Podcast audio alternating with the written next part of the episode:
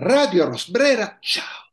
Oggi in una connessione surreale e con rimembranze anche inquietanti del passato, ma non necessariamente inquietanti perché poi il passato, ci sono diversi passati che si sovrappongono e si possono declinare, in una connessione Roma-Berlino torna a essere a distanza, credo, di poco più di un anno, nostro ospite Francesco Ferracini, con un suo nuovo libro molto diverso da quello che di cui abbiamo parlato appunto poco più di un anno fa. Il libro si intitola Feroce, è edito da Linea Edizioni e, e se la farfalla di cui avevamo parlato un anno fa volava verso i cieli della poesia e dell'irregolarità della scrittura, nel senso che quel libro mescolava stili, generi, usciva da tutto, eccetera.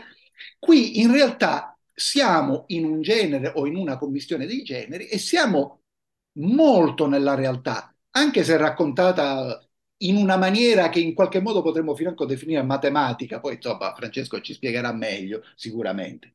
E siamo nel pieno dell'umanità dannata che ci circonda e di cui noi purtroppo ancora facciamo ormai facciamo parte. E una storia corale universale ed è un intrecciarsi di vicende e di destini che tra l'altro ricorda un po' nella struttura, magari sto dicendo una fesseria, un certo cinema degli anni 70. Ed è un excursus compiaciuto e amaro nelle dinamiche umane e inumane della società contemporanea e di una parte forse non sufficientemente indagata dell'Italia o indagata in maniera travisata, cioè il famigerato nord-est. C'è prostituzione, droga, noia cronica, abissi vari. È una, di, è una storia di azione e disintegrazione sull'orlo del nichilismo, nichilismo che Francesco ha tentato di evitare, ma secondo me non è riuscito ad evitare. Allora, dopo tutto questo preambolo, Francesco, grazie di essere con noi. Che cos'è feroce e cosa c'è di feroce in noi e nel mondo che ci circonda?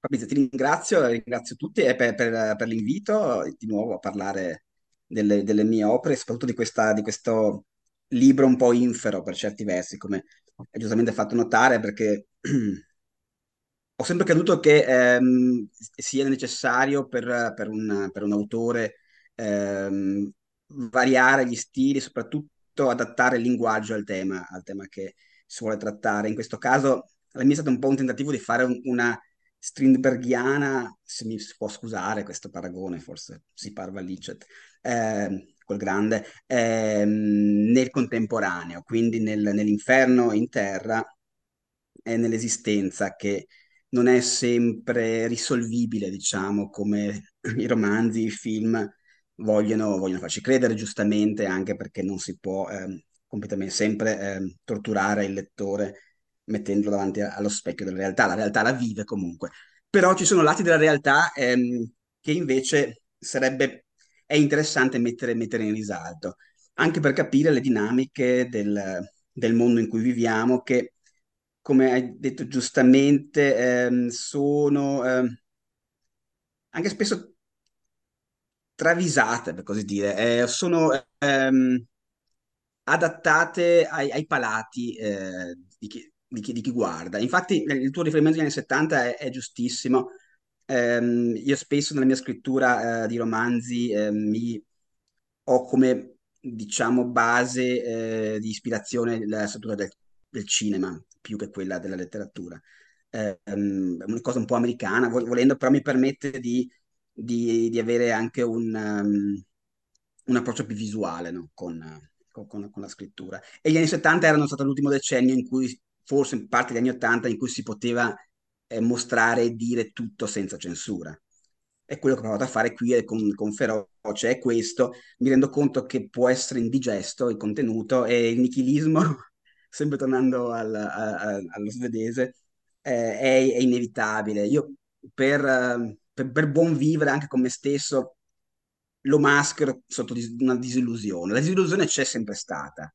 Eh, ma leggendo anche la cronaca di questi giorni, eh, non solo la cronaca del fatto, adesso non voglio citare il fatto per non fare ulteriore propaganda, ma il modo in cui il fatto viene snocciolato in maniera pornografica, ehm, mi conferma e mi dice che forse è, è, sarebbe consigliabile scrivere più fiction ispirata alla realtà e meno pornografia della realtà perché lì si toccano altri, altri piani molto eh, più, più delicati. Basti i genitori, ad esempio.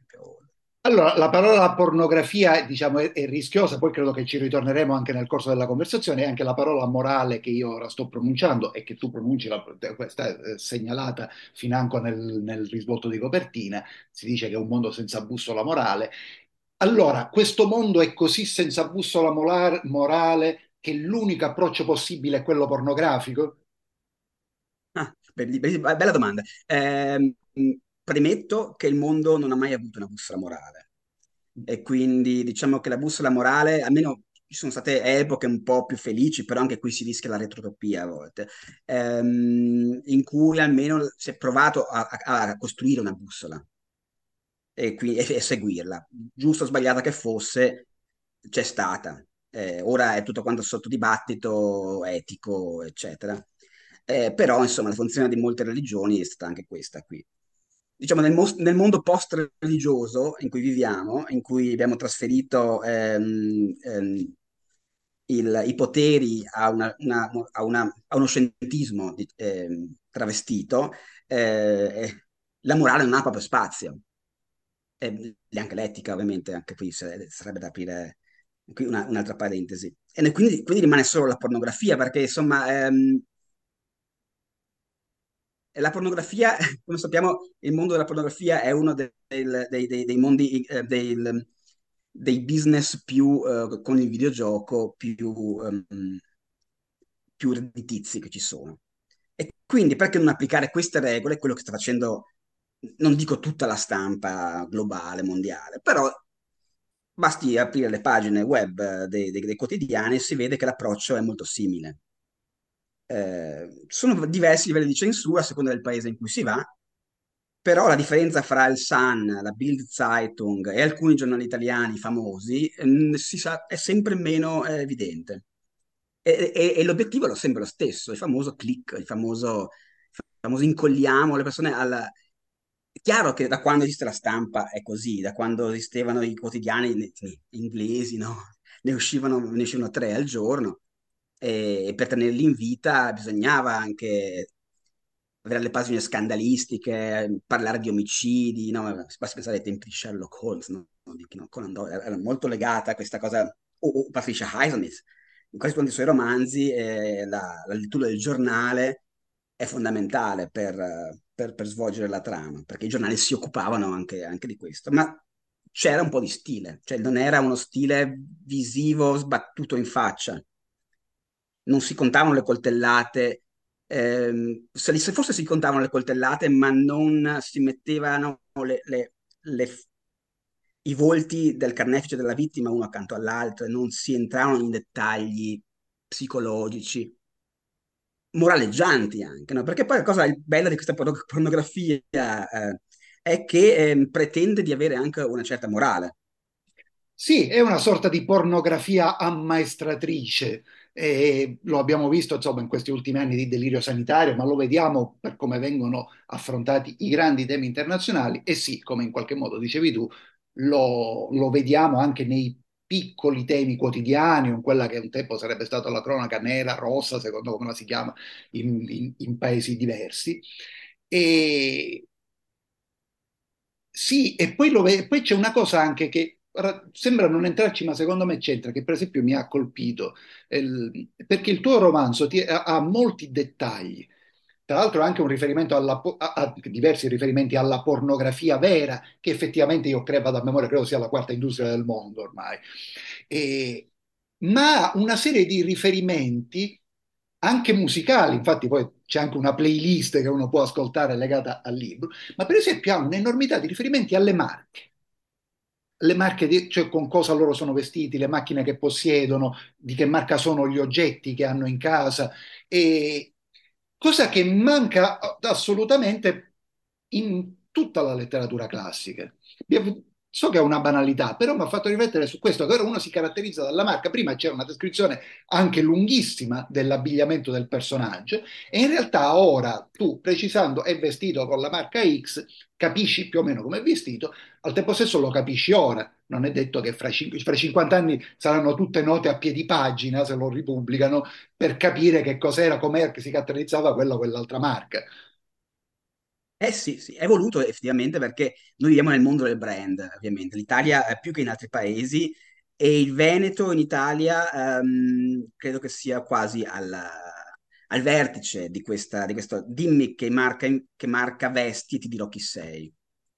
Ehm, oggi c'è questa la nuovo, il nuovo problema ontologico è quello, ehm, da un lato questo, di, quindi dimmi che marca vesti, ti dirò chi sei, dimmi che vino bevi, ti dirò chi sei, dimmi come bevi il vino, ti dirò chi sei, e, ehm, dimmi come...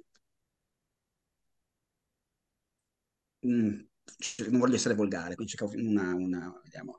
Si può anche. Dimmi come scopi e ti dirò chi sei, o chi scopi, ti dirò chi sei. Quindi questa cosa in, che è un po' una polemica nel, nel mio libro, ma è, è, il libro è ambientato volutamente verso la metà degli anni 10, quindi prima di questo delirio del gender e della, della, della, della, della, della liquidità, come si dice, della, della fluidità della, della società. Però, sai, ora non, non, ci si, non ci si caratterizza più di per quello che si è come esseri umani. L'anima non esiste ormai, l'anima è bandita per sempre noi siamo quello che scopiamo, siamo quello che, quello che vestiamo, eccetera. E quindi facendo un approccio ehm, verista, per sensi, mi si scusi anche questo, ehm, non sono stato mai un grandissimo appassionato del naturalismo, del verismo in realtà, però l'approccio è quello, come descriviamo l'oggi senza parlare dell'oggi? Quindi senza la, una, una, precisione ehm, anche chirurgica, nelle, sia nelle descrizioni, anche della violenza, e anche nel, nel, nel, nel, modo in cui si percepisce la violenza, che eh, in questa società che è stata completamente annullata nell'individualità. Quindi non è più un individuo, questi individui sono tutti quanti intercambiabili. Ed è questa un po' eh, la, la, la, sfida di questo libro, è stato quello di presentare una commedia umana eh, che è una, una tragedia umana eh, enorme, eh, c'è poco spazio per, per, la luce, c'è, c'è, e, e magari forse ne, ne, ne, possiamo parlare, però eh, questa completa dissoluzione del, dell'io ehm, contemporaneo nel, nel mercato globale mi pare che sia il problema maggiore di questa società, anche della cultura di questo paese.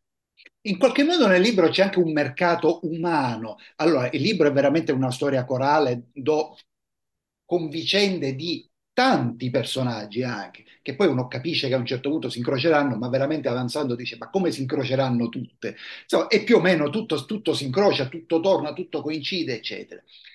C'è, c'è più di un viaggio nel mondo dell'immigrazione più o meno clandestina o più o meno irregolare, o più o meno regolare, perché poi molti paesi dell'Europa dell'Est ormai fanno parte dell'Unione Europea, però irregolare si può declinare anche questo termine a diversi livelli o in, in diverse maniere e c'è un, un, enorme dettaglio di tutto questo mondo dell'Europa dell'Est. Io credo che non ci sia nessuna nazione dell'Europa dell'Est che non viene nominata a un certo punto, e quindi sembra un mondo sfaccettato ma al contempo compatto, e un mondo, mh, mm, insomma, a un certo punto mi ero segnato questa frase, che non sarà neanche fra le più significative del romanzo, però che mi ha colpito, lo dice una delle, dei personaggi femminili, insomma non anticipiamo neanche tanto, a un altro, a uno dei veri protagonisti Sergei, dice so che non sei un operaio e neppure uno dei morti di fame che vengono qua perché pensano che sia il paese delle fate e poi si trovano a pulire con la lingua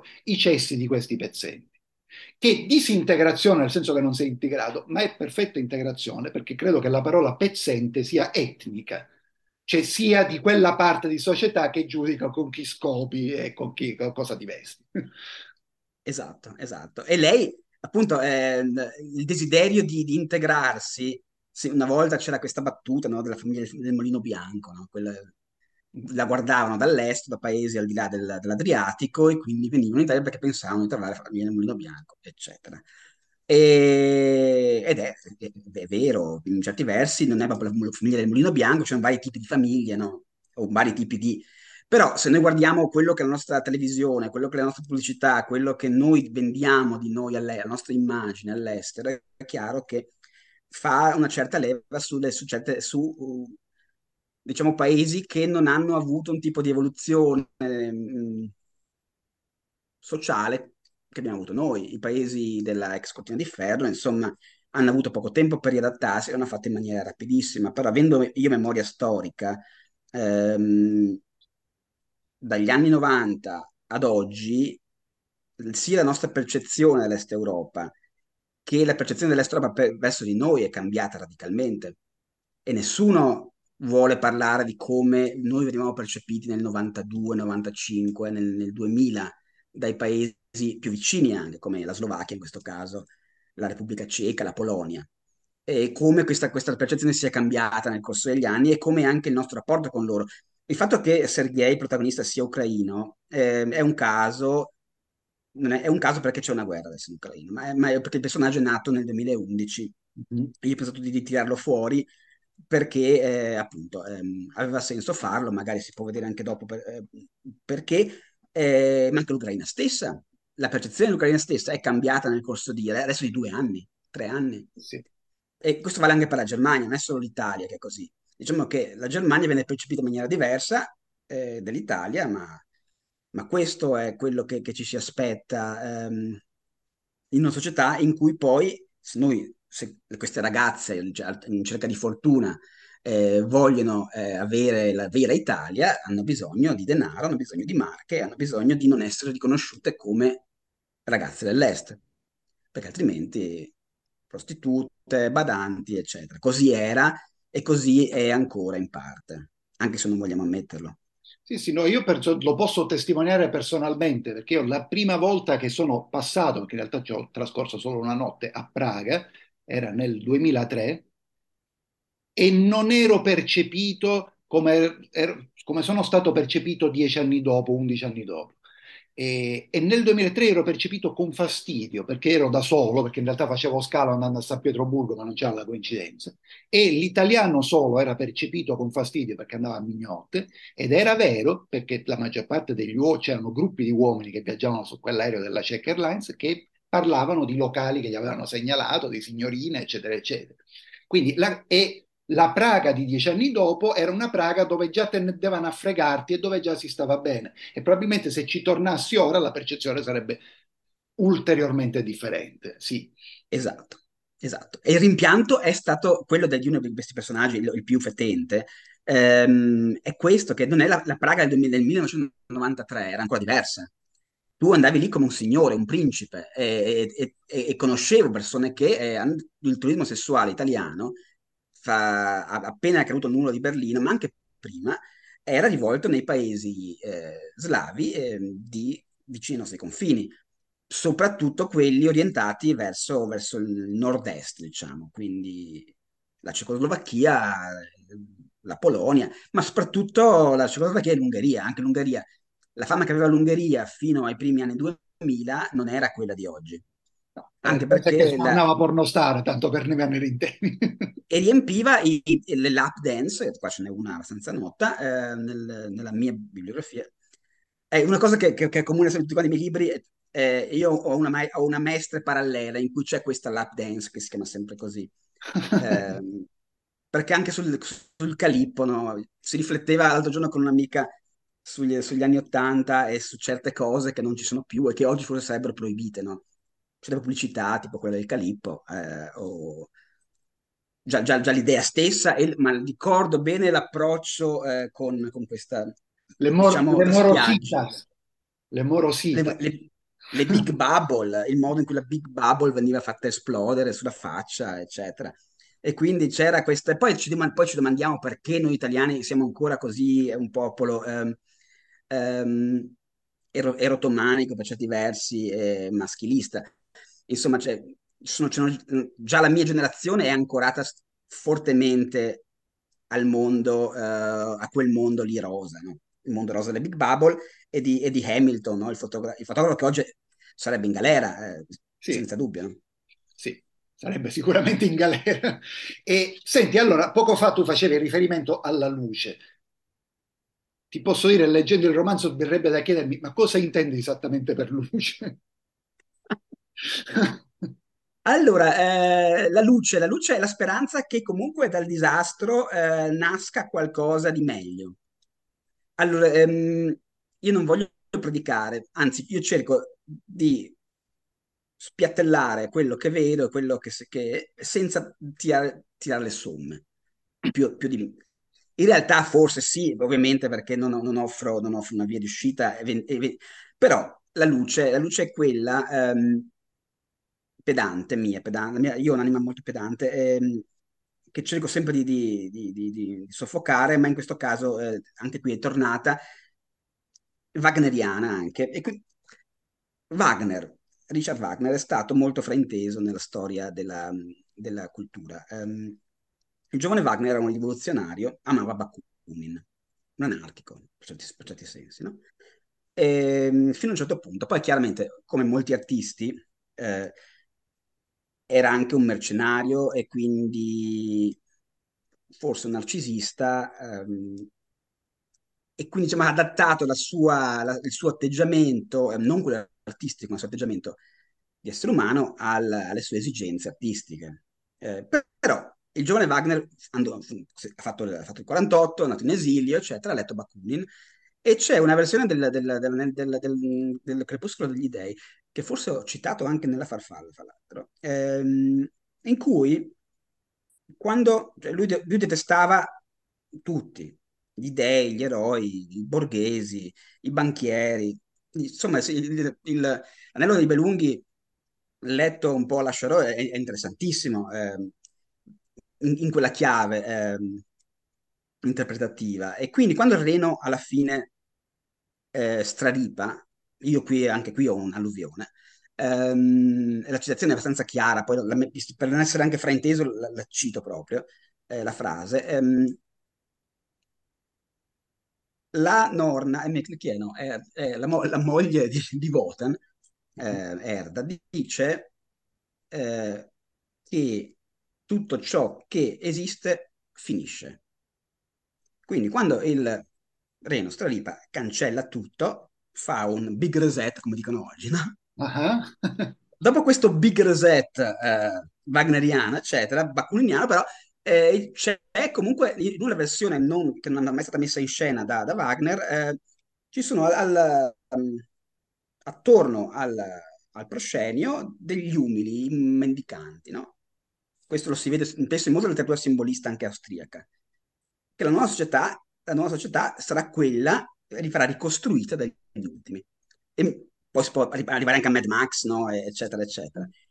E qui ehm, noi viviamo già in una società multietnica, noi non viviamo più in una società ehm, italiana. Sì. Eh, da, te, da, tempo, ma ora meno che meno, è sempre meno. E questo, questo processo è irreversibile, è come è sempre stato. Eh, il fatto che poi, cioè non è che c'è una data, l'Italia da questa data in poi diventa multietnica. L'impero romano non, è, è, ci ha messo secoli a cadere e, ne, e, quando è caduto nessuno se n'è accorto subito. No? E quindi questi processi storici vanno, vanno accettati e vanno, e vanno, cavalcati. E quindi la, la, la, luce è quella che forse eh, da questa società completamente deumanizzata ehm, può, da questa, da questa, nuova immissione di sangue, che non voglio neppure fare il, l'occhiolino troppo no, all'immigrazione, siamo neutrali, però può essere che questa iniezione di, di, di, di sangue, culture diverse, possa portare qualcosa di meglio, perché peggio di così è difficile arrivare. E quindi questo da un lato c'è, c'è questa ombra di luce, dall'altro c'è l'unico personaggio uh, suo malgrado positivo è quel professore di liceo, che comunque lui ci prova. Cioè l'idea, l'idea stessa è quella che eh, quelle sono, cioè le, lo, tutto quanto stando a catafascio. Eh, l'istruzione sta andando non a caso, non è che è piovuta dal cielo, cioè c'è stata una punizione divina e noi abbiamo l'università è diventata quello che è diventata e le scuole superiori. C'è ancora chi ci crede, però per, per eh, questi qui sono i veri missionari di oggi. Sono quelli che ci credono e per farlo devono combattere contro il sistema stesso che li paga. Perché la pedagogia è, è morta, invece se ci sono ci sono ancora delle persone che, che, credono in questo. L'unico modo per salvare è la cultura, ma la cultura è quella vera, non è la cultura del, del libro feticcio. che se io liber- leggo l'elenco del telefono è uguale che leggere, non so, Goethe, perché sono entrambi libri fatti con le pagine che scrive, con le cose scritte, no? Mein Kampf era pure un libro, quindi... Eh, sì. E allora Andrei, ho un'ultima domanda decisiva che mi si allaccia a quello che stavi dicendo. Che cosa allora secondo te noi, prima di tutto che la leggiamo, poi anche che più o meno maldestramente la proviamo episodicamente, maldestramente ed episodicamente a fare, dovremmo chiedere alla letteratura? Buona domanda. È- si entra in un terreno spinato, in un campo, anzi è una- anche un'arma a doppio taglio questa, perché so che in Italia ci sono dibattiti feroci, no? Fra cos'è letteratura, fra letteratura di trama, letteratura di stile, oppure letteratura uguale stile, trama uguale non letteratura, vendite uguale non letteratura, non vendite uguale letteratura, eccetera, eccetera. È, è, è, è annoso questo, questo, questo problema. E, e rimando al discorso del, del fatto che letteratura ormai con i nuovi medi, con i nuovi sistemi di distribuzione della, del, del prodotto artistico, che non è più solo il libro, perché insomma il fatto che noi avessimo libri, è, è, non c'erano alternative al libro fino a qualche decennio fa. Sì. Adesso ci sono e, e, vanno riconosciute e vanno anche rispettate, perché comunque sia eh, richiedono, il, lo sforzo creativo è il medesimo e, e spesso eh, si può, eh, appunto, quello che ha fatto la letteratura con le varie sperimentazioni, le avanguardie, quello che vogliamo, le avanguardie che sono, penso, ormai sfinite, perché sono cento e passa anni no? che, che combattono. E quindi eh, poi non è, non è, vero neanche in realtà, ma ehm, rimane il punto che è quello che è, è l'anima del, del, del poeta, no? Che è importante, è quello che lui vuole ehm, dire per raggiungere, io sono un romantico, quindi ti do una risposta romantica, per raggiungere i nostri fratelli. E quindi la letteratura per me è un mezzo per non sentirmi solo da un lato e per voler raggiungere spiriti a me affini ehm, per a questo punto ehm, salvare il salvabile. Avrei voluto dire il, un bel il cenacolo in cui ci si può ritirare, si può parlare di, di, di elementi elevati, ma eh, la responsabilità che noi abbiamo nei confronti della società in cui viviamo, del mondo in cui viviamo, ci porta anche a, a, a parlare, appunto, ehm, a dire cose che ha detto in feroce e che continuerò a dire, cioè fare il grillo parlante. E per questo io ho bisogno di tenermi l'anima eh, poetica, tra virgolette, eh, distante da questo. Ho bisogno di avere una doppia produzione perché altrimenti si finisce nel, nella trappola Strindberghiana, no? nel, nel, nel, parlo di biografia, non delle sue opere che sono supreme, eh, ma ci si, si, o di Hanson o di questi, di questi paria che poi, le Cassandre che poi o vengono fatte tacere oppure vengono riscoperte 50 anni dopo, eccetera. Sì, bravo, in realtà il risultato è la Cassandra, è il risultato, io mi permetto di dire, di tutto, anche con riferimento a quello che tu scrivi, ma in generale. Cioè, tanto del, del mondo estremamente poetico, usiamo i termini in maniera molto, molto generica, tanto in quello estremamente rude, la sostanza che rimane è io l'avevo detto o io lo sto dicendo. Rimarrà veramente traccia? Non lo so. Tanto di queste e delle altre forme, forse i libri in un futuro anche relativamente prossimo verranno uccisi, verranno, lapsus interessante, verranno utilizzati per accendere fuggevoli fuochi perché poi il libro brucia tempo niente, ma forse, anzi senza forse, prima o poi arriveremo a un futuro in cui metteremo la spina nella presa e non si accenderà niente, quindi anche le, le nuove forme sono molto caduche. In ogni anche caso... questo è vero. Però io sono comunque convinto che la bellezza sarà comunque e deve essere, la bellezza salverà eh, il mondo o se non salverà il mondo, salverà quella parte del mondo che merita di essere salvata. Perché poi insomma anche questo qui eh, c'è qualcosa che non merita di essere salvato e situando le, le, le tradizioni hanno una loro apocalisse, una loro, una loro discesa, eh? un fondo forse di, di speranza cioè eh, che finisca tutto. Um, però se non, abbiamo anche la bellezza, perché stiamo qua in questo, in questo pianeta, no? So- No, ma infatti è tosto quindi, pensare di distruggere per rinascere, però sembra, appare come probabilmente l'ultima o l'unica possibile soluzione. yes, la- l'ultima volta che hanno fatto è finita male con la prima guerra mondiale, sai come gli espressionisti ci credevano molto in questa in della- di questa palingenesi dal, dal E ma in realtà sangue. con la prima guerra mondiale hanno distrutto la direzione sana che andava a prendere, andava a prendere l'umanità. Esatto, quindi, quindi la speranza è sempre, è sempre di trovare, eh, però lì torniamo al mondo delle utopie, quindi sai, trovare il, il filosofo, poeta, no? Che, gui- che ci guidi, anche perché l'essere umano non è guidabile, e questa è una cosa che è abbastanza chiara, no? Ehm, non siamo governabili e siamo governabili solo con eh, ricatto, paura, eccetera. Ma non è una, una cosa di oggi.